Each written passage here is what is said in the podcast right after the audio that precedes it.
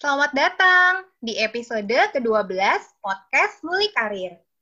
Di episode kali ini, Bibi akan mewawancarai seseorang yang pekerjaannya memungkinkan dia untuk mengunjungi beberapa negara.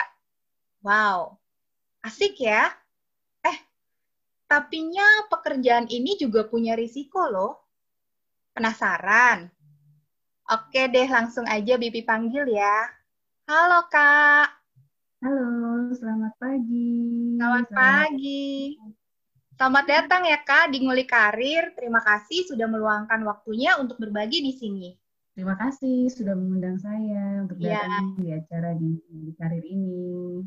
Oh iya Kak, boleh dong Kakak perkenalan diri, Kakak kerjaannya apa, terus saat ini tinggal di mana? Oke, terima kasih ya sekali lagi. Jadi nama kakak Lastri.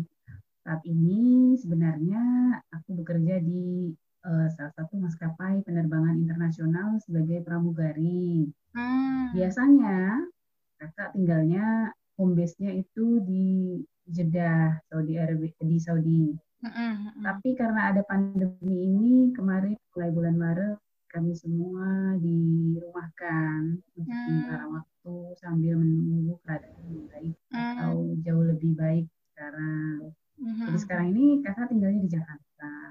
Oke. Ya. Wah, pekerjaannya pramugari ya. Menarik tuh Kak. Eh, boleh cerita nggak? Dulu proses rekrutmennya itu kayak apa sih Kak? Atau ada sekolah khususnya?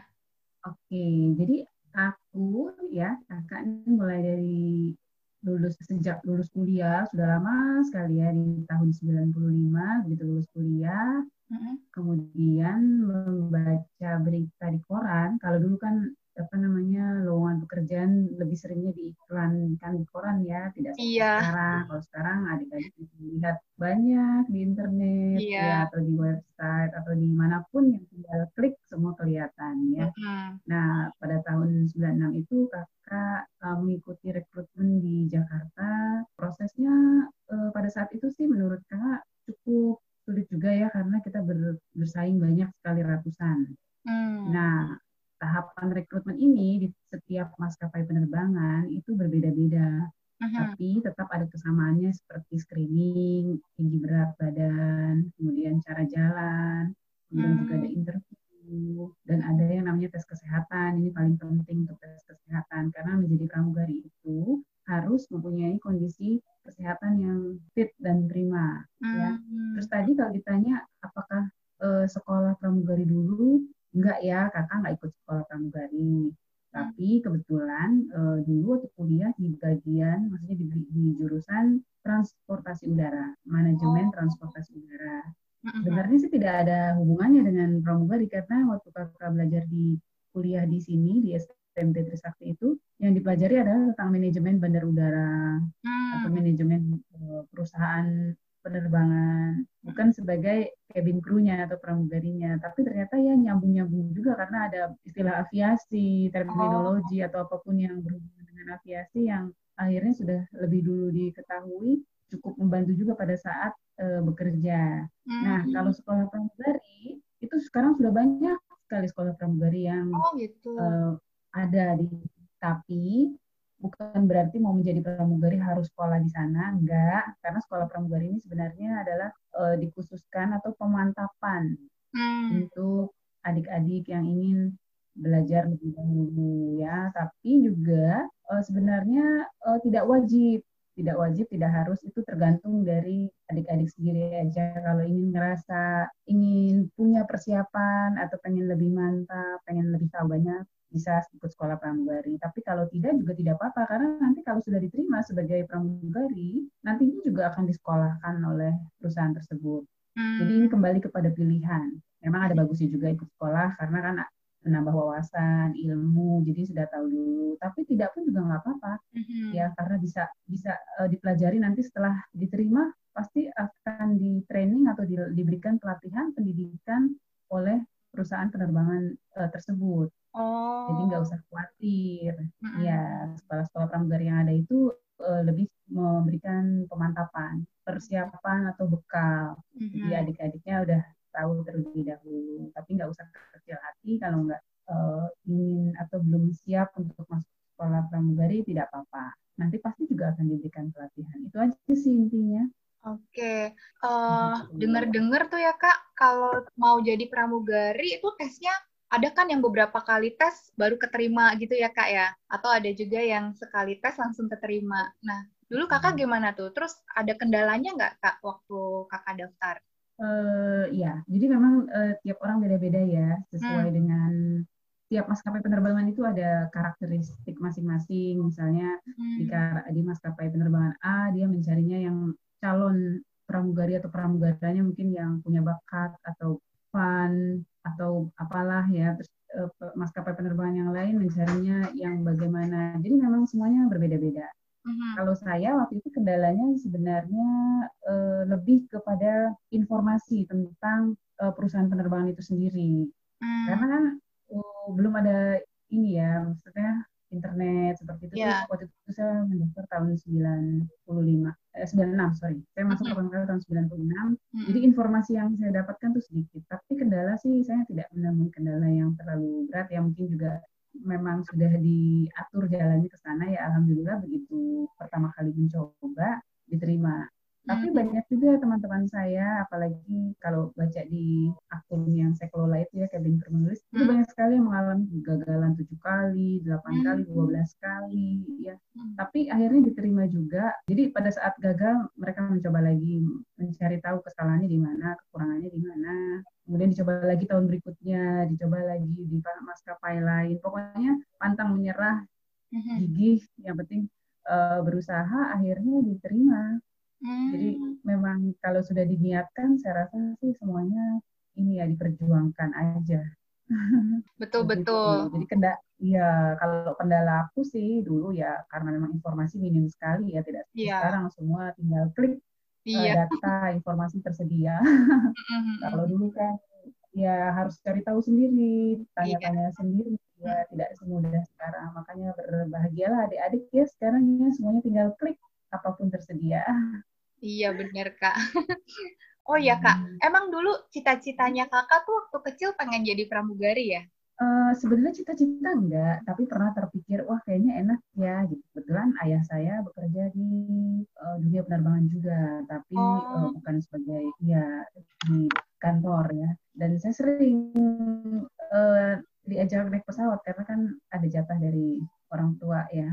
Uh -huh jadi sering naik pesawat terus sering melihat pramugari pramugaranya ya hmm. ada terpikir tapi dibilang cita-cita banget sih juga enggak hmm. tapi pas pas lihat tuh kayaknya asik ya dan bisa dicoba akhirnya benar aku coba setelah lulus kuliah alhamdulillah diterima Hmm, alhamdulillah. Gitu. Sangat adik-adik pasti bisa juga. Iya, yeah, betul. Apalagi banyak sekarang ya informasi. Kakak udah berapa tahun tuh ya berarti dari jadi tahun ya? Uh, sudah lama juga ya dari tahun 20 tahunan lebih lah ya? Ya, tapi tapi sempat di tengah-tengahnya itu ada masa vakum karena oh. pada saat itu uh, punya anak dan mm-hmm. ya membesarkan anak dan mengurus keluarga sampai akhirnya join lagi. Mm-hmm. Lalu sudah sekian lama tuh kakak jadi pramugari. Boleh dong kak cerita-cerita kak uh, apa sih suka dukanya menjadi seorang pramugari? Soalnya kan kalau orang mungkin lihatnya dari luar ya, wah kayaknya kalau jadi pramugari asik-asik aja nih keluar uh, keluar negeri misalnya atau ke kota-kota yang belum pernah dikunjungin seperti itu. Tapi kan kalau dukanya mungkin yeah, yeah. kalau kita nggak di dalamnya nggak nggak tahu langsung gitu ya kak. Nah menurut kakak gimana tuh kak? Ini mau suka mau sukanya dulu apa mau dukanya dulu nih? dukanya dulu nih kak dukanya. dukanya dukanya udah pasti jauh dari keluarga ya hmm. karena kebetulan home base saya bukan di Indonesia ini kan maskapai penerbangan internasional yang kalau sudah ada di sana, berarti saya tinggal di sana dan melakukan penerbangannya base-nya dari sana. Yang kadang-kadang kalau pada saat itu saya masih belum berkeluarga sih tidak masalah ya. Hmm. Tapi kalau sekarang kan uh, sudah berkeluarga, sudah punya anak, jadi kadang-kadang dukanya itu adalah jauh dari keluarga, ada rasa homesick lah ya, kangen dan hmm. ya seperti pada umumnya orang tua ya, biar bagaimanapun sebagai seorang ibu kangen lah sama anak-anak ya dan saya banyak melewatkan waktu-waktu berharga seperti masa-masa. Tapi pada saat anak-anak kecil sih untungnya saya sempat menemani mereka ya. Tapi misalnya kayak ada masa-masa ulang tahun atau acara keluarga atau ya hal-hal yang kumpul-kumpul keluarga tuh saya jarang banget bisa mengikuti acara tersebut kalau sedang ada di luar ya karena kondisi di luar. Jadi itu dukanya.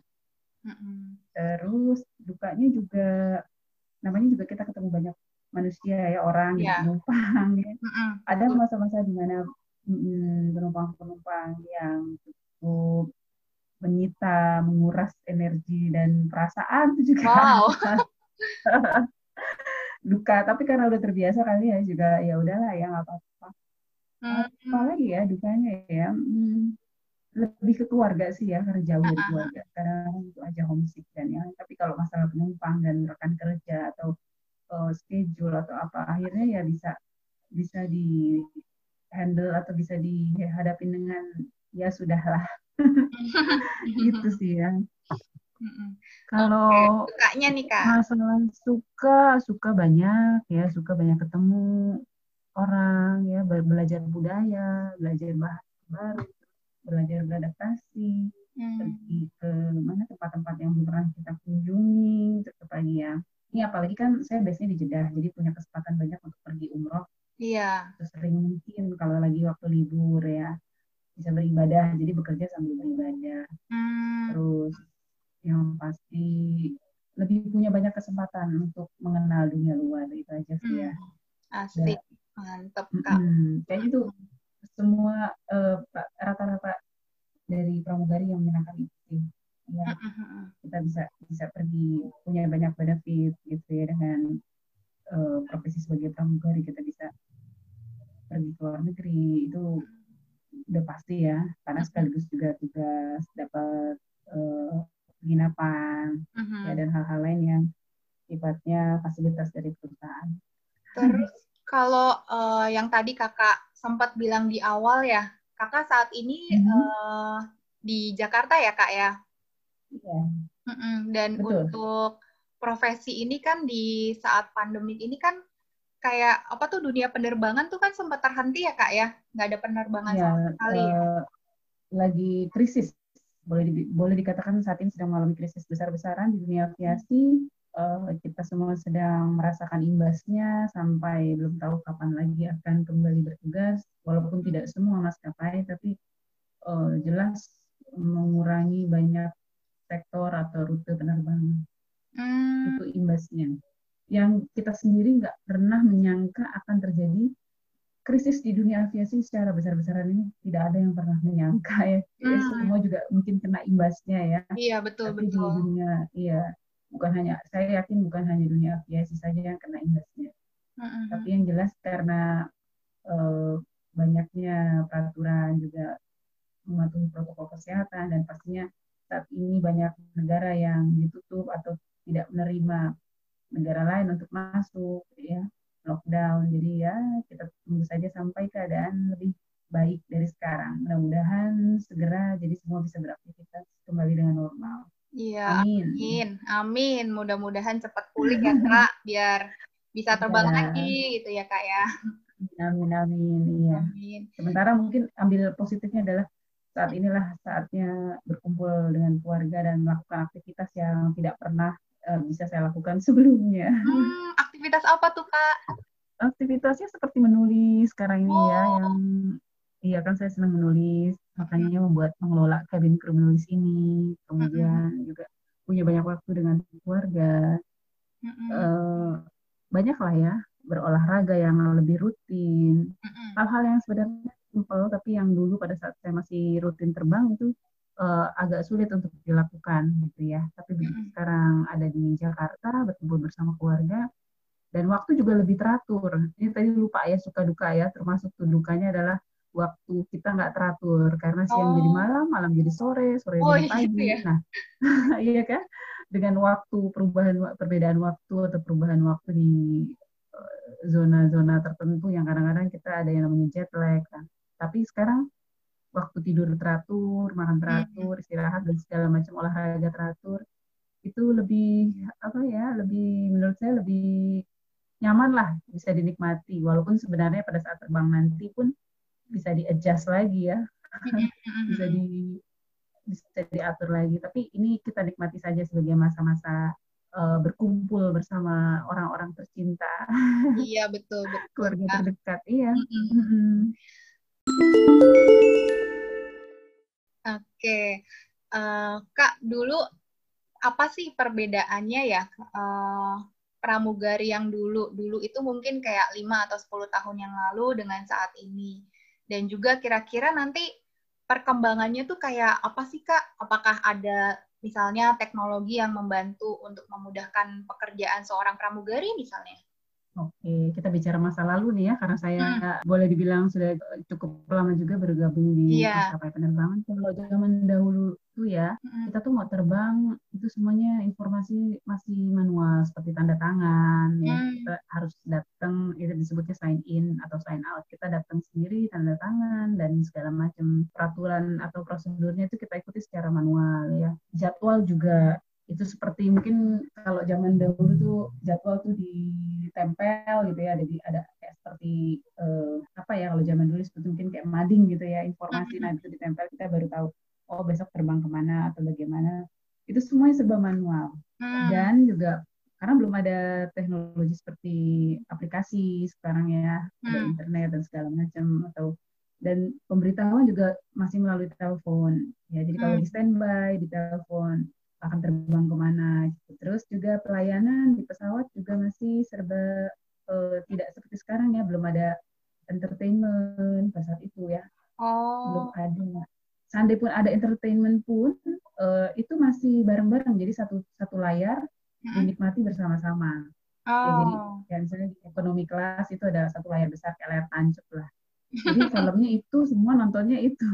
Kalau sekarang kan eh, masing-masing kursi itu punya individual monitor yeah. yang masing-masing orang bisa memilih mau nonton apa, mau dengerin musik atau film apa. Film aja pilihannya bermacam-macam. Itu secara teknologi ya. Yeah. Terus juga uh, interior itu lebih bagus. Terus uh, giveaway atau uh, kan biasanya diberikan ya seperti ada um, apa namanya barang-barang yang bisa digunakan seperti misalnya uh, sikat gigi, uh, terus kaos kaki atau hmm, apa pun yang hmm. di, terutama long flight atau penerbangan panjang. Hmm. Kalau dulu itu tidak semuanya bisa diberikan. Untuk earphone juga apa, earset, headset. Kalau dulu itu uh, tidak semua ya. Tapi kalau sekarang kan semakin berkembangnya zaman teknologi juga banyak banyak banget sih ya bukan hanya dari di pesawat aja layanan servis di, di, di darat pun ya bisa check in check-in juga sekarang bisa dilakukan secara computerized kan? Iya, betul. Sebelum terbang, sebelum terbang penumpang udah bisa check-in sendiri, pilih hmm. sendiri, ya atau pemilihan makanan, menu itu semua hmm. bisa dilakukan secara online. Hmm, hmm, hmm. Itu sekarang ya. Kalau dulu kan tidak bisa, dulu harus datang, mau beli tiket harus datang ke hmm. uh, apa tempat khusus untuk pembelian tiketing gitu ya, pembelian tiket hmm. maksudnya. Nah, itu bedanya.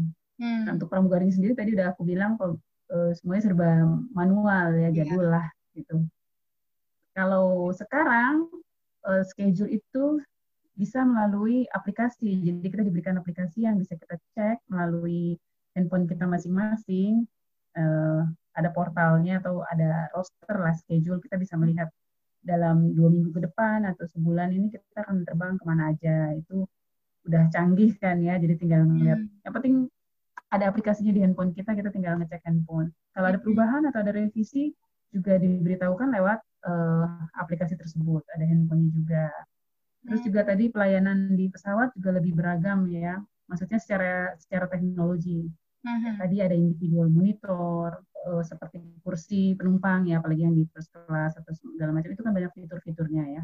Oh. Jadi bisa bisa ya mau di recline seperti apa, mau di retract atau apalah dan lebih banyak lah ya kalau diceritain satu-satu tuh tiap kelas atau kategori zona tuh mereka ada uh, keunggulannya masing-masing lah ya mm -hmm. bisnis kelas itu tiap kursinya pasti punya ininya tergantung maskapainya juga ya tapi paling oh. tidak mereka punya lebih bersifat individual ini deh uh, pelayanannya tuh ya banyak yeah. gitu ya nah itu kalau dibandingkan beberapa tahun yang lalu dengan yang sekarang hmm Kalau mau membandingkan yang sekarang dengan tahun-tahun ke depan, saya yakin profesi pramugari ini masih tetap dibutuhkan karena biar Mhm. bagaimanapun uh, pramugari ini kan mempunyai banyak peran ya, Mhm. bukan hanya sekedar chicken or beef, tea or coffee, bukan. Justru kita Mhm. sebagai pramugari itu adalah memang melayani penumpang, tapi yang utama adalah keselamatan.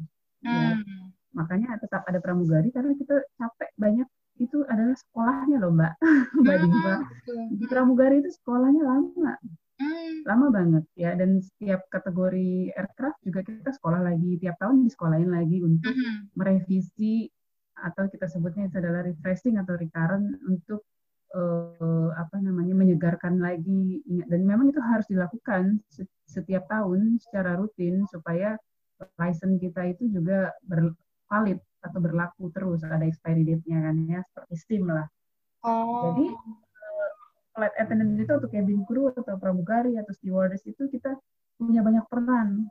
Hmm. Nah, ke depannya akan tetap selalu dibutuhkan karena kita adalah orang yang eh, memegang kunci sebagai eh, penyelamat.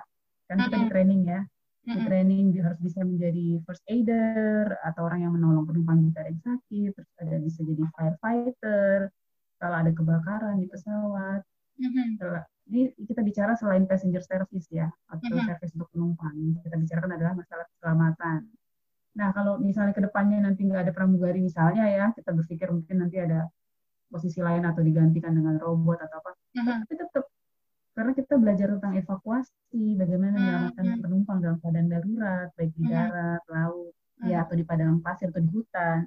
Terus kita juga belajar bagaimana jika ada pembajakan, ada uh, bom threat, ya, ada ancaman bom, terus juga itu tadi udah ya first, first aider udah, ya seperti itulah. Jadi banyak sekali uh, peran yang harus dilakukan oleh pramugari bukan hanya sekedar melayani uh, penumpang, bukan hanya sekedar bertanya mau makan apa, mau minum apa, enggak. Iya. yang utama adalah keselamatan. Bahkan di beberapa maskapai ada yang mengajarkan ilmu bela diri.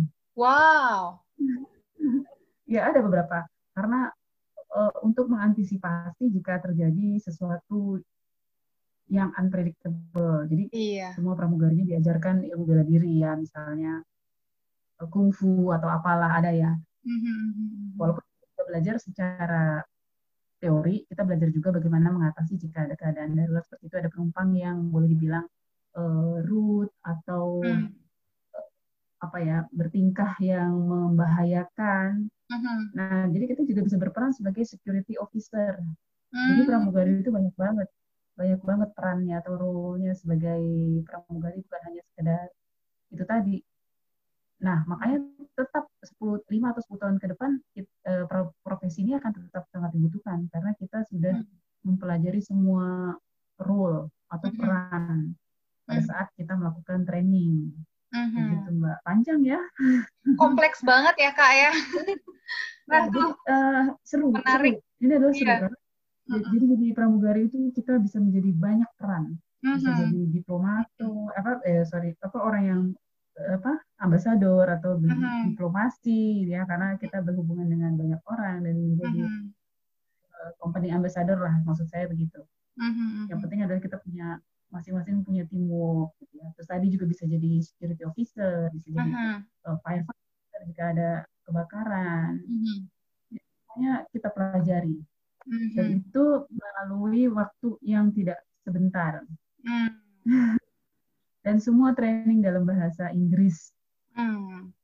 Iya, Karena iya, memang itu adalah universal universal language untuk seorang pramugari. iya, betul. Gitu. Wow. Di aviasi sih sebenarnya bukan hanya untuk pramugari karena kalau kita sudah masuk ke dalam dunia aviasi, semua bahasa pengantarnya adalah bahasa Inggris. Karena Oh. instruksi pesawat itu kalau kita lihat semuanya tulisan dalam bahasa Inggris.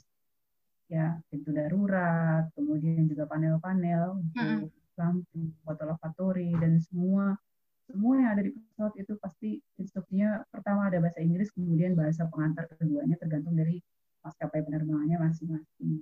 Mhm. Gitu. Iya, iya. Wah, adik-adik tuh ya, seperti yang diceritakan Karatri, masih banyak peluang. Ayo semua calon-calon pramugari Iya. dan pramugara di masa depan.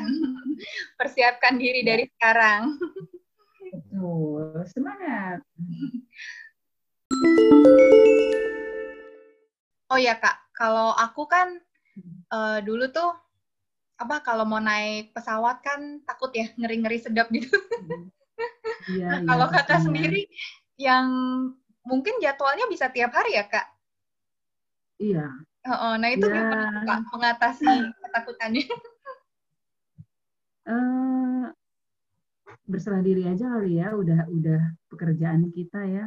Jadi ada memang saat-saat di mana kita takut karena misalnya sudah berapa kali turbulence kita rasakan, sudah berapa kali emergency situation kita rasakan. Jadi ada saat-saat di mana kita ngerasa uh, di antara hidup dan mati gitu ya. Saya ngerasa apakah ini waktunya atau apa karena saya juga pernah merasakan emergency situation.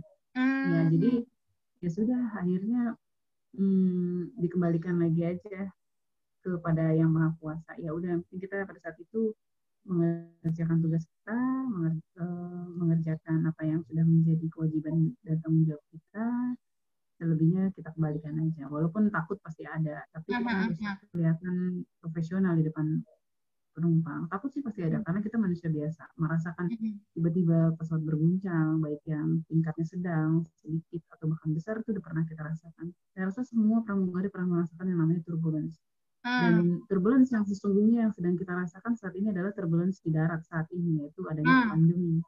Hmm. Iya, iya. Turbulence turbulence kami yang sesungguhnya. Hmm. Iya. Ya, emang. Tapi kita kan sudah dilatih juga dalam keadaan darurat. Ya, oh iya. Betul. Kita harus bagaimana. Jadi saya rasa uh, kita punya apa ya uh, sense of uh, apa ya uh, alert uh-huh.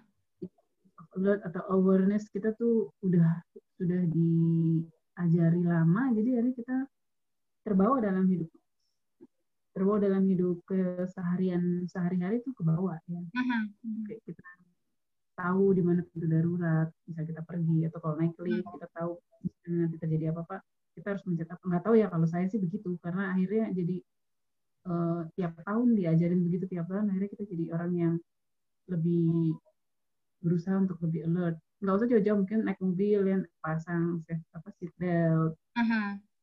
terus juga cek kalau ada apa-apa itu aja ya yang saya rasa kebawa dalam hidup sehari-hari ya pekerjaan pramugari ini akhirnya kebawa dalam um, situasi sehari-hari. Uh-huh. Uh-huh. Iya, iya. Jadi kalau masalah takut sih pasti takut ya. Uh-huh. Nggak mungkin nggak takut. Orang uh-huh. kita juga manusia biasa, kok pasti semua uh-huh. takut. Tapi mengatasinya ya sudah. Yang penting uh, kita ada kerjasama, ada teamwork dan selalu berkoordinasi dengan COVID karena mereka kan yang tahu kejadian ada akan ada apa. Ya. Pasti uh, dari atas, maksudnya dari COVID sendiri, flight deck mereka akan memberikan informasi kepada supervisor. Nanti supervisor juga akan menyampaikan kepada kita semua apa yang harus dilakukan uh-huh. dalam berapa menit dari sekarang atau apa gitu. Uh-huh. Uh-huh. Sih yang paling penting adalah itu tadi teamwork. Uh-huh. Siap-siap uh-huh. teamwork ya kak. Oke kak, menarik banget nih kak ceritanya Karatri sebagai seorang pramugari. Nah, kalau misalnya kita ngomongin tentang adik-adik nih yang mungkin nantinya akan berprofesi sebagai seorang pramugari atau pramugara. Nah, mereka itu harus punya skill atau kemampuan apa sih yang harus dikembanginnya dari sekarang nih Kak supaya bisa menjadi seorang pramugari yang memang profesional seperti itu. Oke, dari sekarang ya berarti ya. Mm -hmm. Kemampuan yang paling harus dimiliki oleh calon pramugari dan pramugari itu adalah kemampuan berkomunikasi yang baik. Mm -hmm. ya. Nah, karena di maskapai ini, di penerbangan ini selalu menggunakan bahasa Inggris, berarti kemampuan berbahasa Inggris itu sangat dibutuhkan. Hmm. Jadi mulai dari sekarang uh, belajar bahasa Inggrisnya lebih diperdalam. Hmm. Ya. Syukur kalau bisa punya bahasa lain, bahasa asing lain yang mendukung itu juga bagus ya, misalnya hmm. bisa bahasa Mandarin atau bahasa-bahasa asing lainnya itu juga uh, sangat uh, apa namanya bisa diandalkan juga bisa bisa menjadi penunjang ya uh-huh. jadi kemampuan berbahasa Inggris yang baik kemudian kemampuan komunikasi juga uh, customer service dan hospitality Hmm, kayak apa tuh kak? Ya, ini bisa dipelajari sebenarnya kemampuan customer service ini sebenarnya uh, bisa di sekarang bisa dilihat ya di YouTube tutorial ya atau mungkin di banyak lah ya di TikTok mungkin juga ada atau bisa membaca-baca buku-buku khusus tentang customer service dan hospitality karena ini adalah industri jasa yang namanya industri industri jasa ya di bidang industri di aviasi ini berarti kita harus punya kemampuan empati terhadap orang lain ya hmm. punya kemampuan uh, listening listening skill yang baik karena pastinya uh,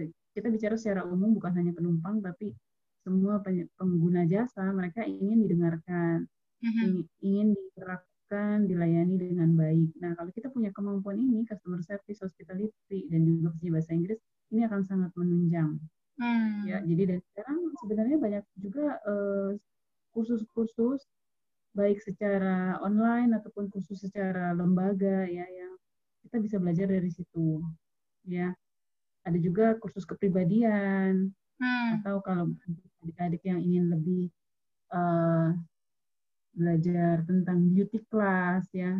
Hmm. cara sebenarnya uh, kalau sekarang saya rasa banyak ya. Banyak beauty vlogger juga kan ya. Hmm, biar glowing ya. Ya karena setiap setiap orang pasti punya uh, nilai plusnya sendiri. Hmm. ya punya inner beauty-nya sendiri. Jadi hmm. banyak sekali yang bisa digali potensi dari diri uh, adik-adik semuanya. Apakah itu kemampuan apa sih semua punya punya potensinya masing-masing. Apakah itu kemampuan berkomunikasinya baik, terus hmm. ditunjang lagi dengan hal-hal yang tadi yang sudah saya sebutkan itu poin plus. Makanya dari sekarang kalau punya prestasi ya atau baik itu di bidang seni atau olahraga itu juga bisa menjadi penunjang karena untuk menjadi oh. pramugari itu mental ya. Oh, oh, oh, oh. Mental, mental baja ya. Kalau misalnya kalian uh, olahragawan ya atau senang olahraga pasti berjiwa sport sportif lah ya. Nah itu akan ke bawah juga pada saat dan disiplin itu akan ke bawah juga pada saat kita menjadi pramugari. Oh, Karena kita harus yang disiplin ya. Hmm. Benar-benar butuh butuh mental yang tangguh sih kalau menurut saya menjadi pramugari itu mentalnya benar-benar diuji ya bukan cuma sekedar senyum eh, manis sana sini atau enggak. Karena kita harus ya kita dituntut untuk bisa menjadi orang yang itu tadi role yang banyak tadi itu ya pada saat mungkin keadaan situasi diri kita sendiri secara pribadi tidak memungkinkan kita untuk tersenyum. Hmm, bukan berarti iya, ya. bukan berarti mengajarkan untuk menjadi orang yang fake ya enggak ya. Tapi kita harus bisa menempatkan pada saat kita bertemu dengan uh, customer kita yaitu adalah penumpang kita harus bisa menempatkan diri kita sebaik mungkin. Karena kita adalah citra atau image dari perusahaan. Hmm. yang kadang-kadang kadang-kadang lagi ini adalah hal yang sangat sulit ya. Ada masa-masa di mana apalagi uh, kalau kita kerjanya jauh nih seperti saya ada masa-masa di mana merasa homesick banget gitu ya. Jadi hmm. mau senyum. Kita tapi akhirnya dengan berjalannya waktu itu semua bisa dilatih, semua bisa dilakukan secara alami, secara natural ya udahlah ya. Setelah kita sudah menggunakan seragam, semuanya harus kita lakukan sesuai dengan tugas dan peran kita. Nanti kalau seragam sudah kita lepas, terserah deh ya mau ngapain aja, mau nangis, mau jerit-jerit, mau teriak-teriak. Saya rasa hampir semua pekerjaan yang berhubungan dengan customer service dan jasa itu semua harus begitu ya hmm. orang-orang yang tidak banyak bertemu dengan uh, maksudnya pribadi masing-masing orang kan beda-beda ya jadi hmm. kita harus menempatkan diri lah kalau misalnya kita menjadi mereka terus kita pengennya seperti apa kalau kita jadi penumpang kita pengen dilayani seperti apa atau hmm. gitu jadi adik-adik dari sekarang belajarnya uh, lebih uh, apa ya lebih semangat lagi udah tahu arahnya mau ke mana uh, dikembangkan lagi kalau punya potensi yang ada di dalam diri itu digali. Itu bagus banget untuk uh, membentuk diri kalian menjadi pribadi yang lebih tangguh lagi. Bayangin aja ya kita terbang long flight uh, berjam-jam ya kita nggak pernah tahu apa yang akan terjadi siap uh-huh. siap akan situasi darurat kemudian kita jauh uh-huh. dari keluarga itu uh, butuh mental yang sangat uh, ekstra Hmm. menurut saya sih ya. Hmm. Dan pekerjaan kita juga lebih dari pekerjaan kantoran yang kalau kantoran mungkin ketahuan yang 9 to 5 yeah. dari jam 9 Kalau kita hmm. tergantung dari rute penerbangan. Mungkin bisa dari pagi sampai malam, dari dari gelap ke gelap lagi. Tapi enaknya nggak bawa PR ya, jadi udah selesai udah. Begitu hmm. sih. Hmm, ya ya ya. Jadi uh, saran saya atau pesan saya buat adik-adik dari sekarang uh-huh. uh, siapkan diri kalian. Ini adalah kesempatan yang bagus ya selama apalagi masa pandemi ini banyak banget yang bisa kalian pelajari secara online yang semua itu sudah tersedia, tinggal dicari sendiri, diklik sendiri, apa pun sekarang semua bisa uh, di apa ya dipelajari secara mandiri ya. Terserah sih kalau memang ada yang institusi atau lembaga yang kalian bisa uh, menjadi siswanya itu juga boleh. Tapi kalau misalnya kalian ingin belajar sendiri, mengembangkan kemampuan berbahasa Inggris atau mengembangkan kemampuan itu tadi ya uh, beauty class atau sekolah kepribadian atau sekolah komunikasi efektif, public speaking, itu adalah uh, kemampuan atau skill yang menunjang untuk menjadi seorang pramugari uh-huh. atau pramugari. Iya. Itu. Iya. Mantep ya kak. Aduh aku udah lama juga nih nggak terbang jadi pengen naik pesawat. jadi kangen kan ya? Iya. kangen sama suara ting tong atau iya. suara ladies and gentlemen. Ya. Iya. Oke kak, uh, sepertinya kita dibatasi oleh waktu nih kak. Walaupun ya. sebenarnya masih banyak banget yang mau aku tanya. hmm, apa-apa. Mudah-mudahan adik-adik uh, tidak sampai di sini juga ya. Jadi malah ini jadi pemicu untuk mereka bisa cari tahu lebih lagi ya tentang pekerjaan seorang pramugari seperti itu. Iya, Oke kak. Uh, terima kasih banyak kak untuk waktunya. Mm-hmm. Semoga Sama-sama, sukses. Aku juga terima kasih. Hmm, sukses selalu untuk karir kakak ke depan dan sehat selalu untuk kakak dan keluarga. Sampai bertemu Sama-sama. lagi kak. Bye. Iya terima kasih. Bye bye.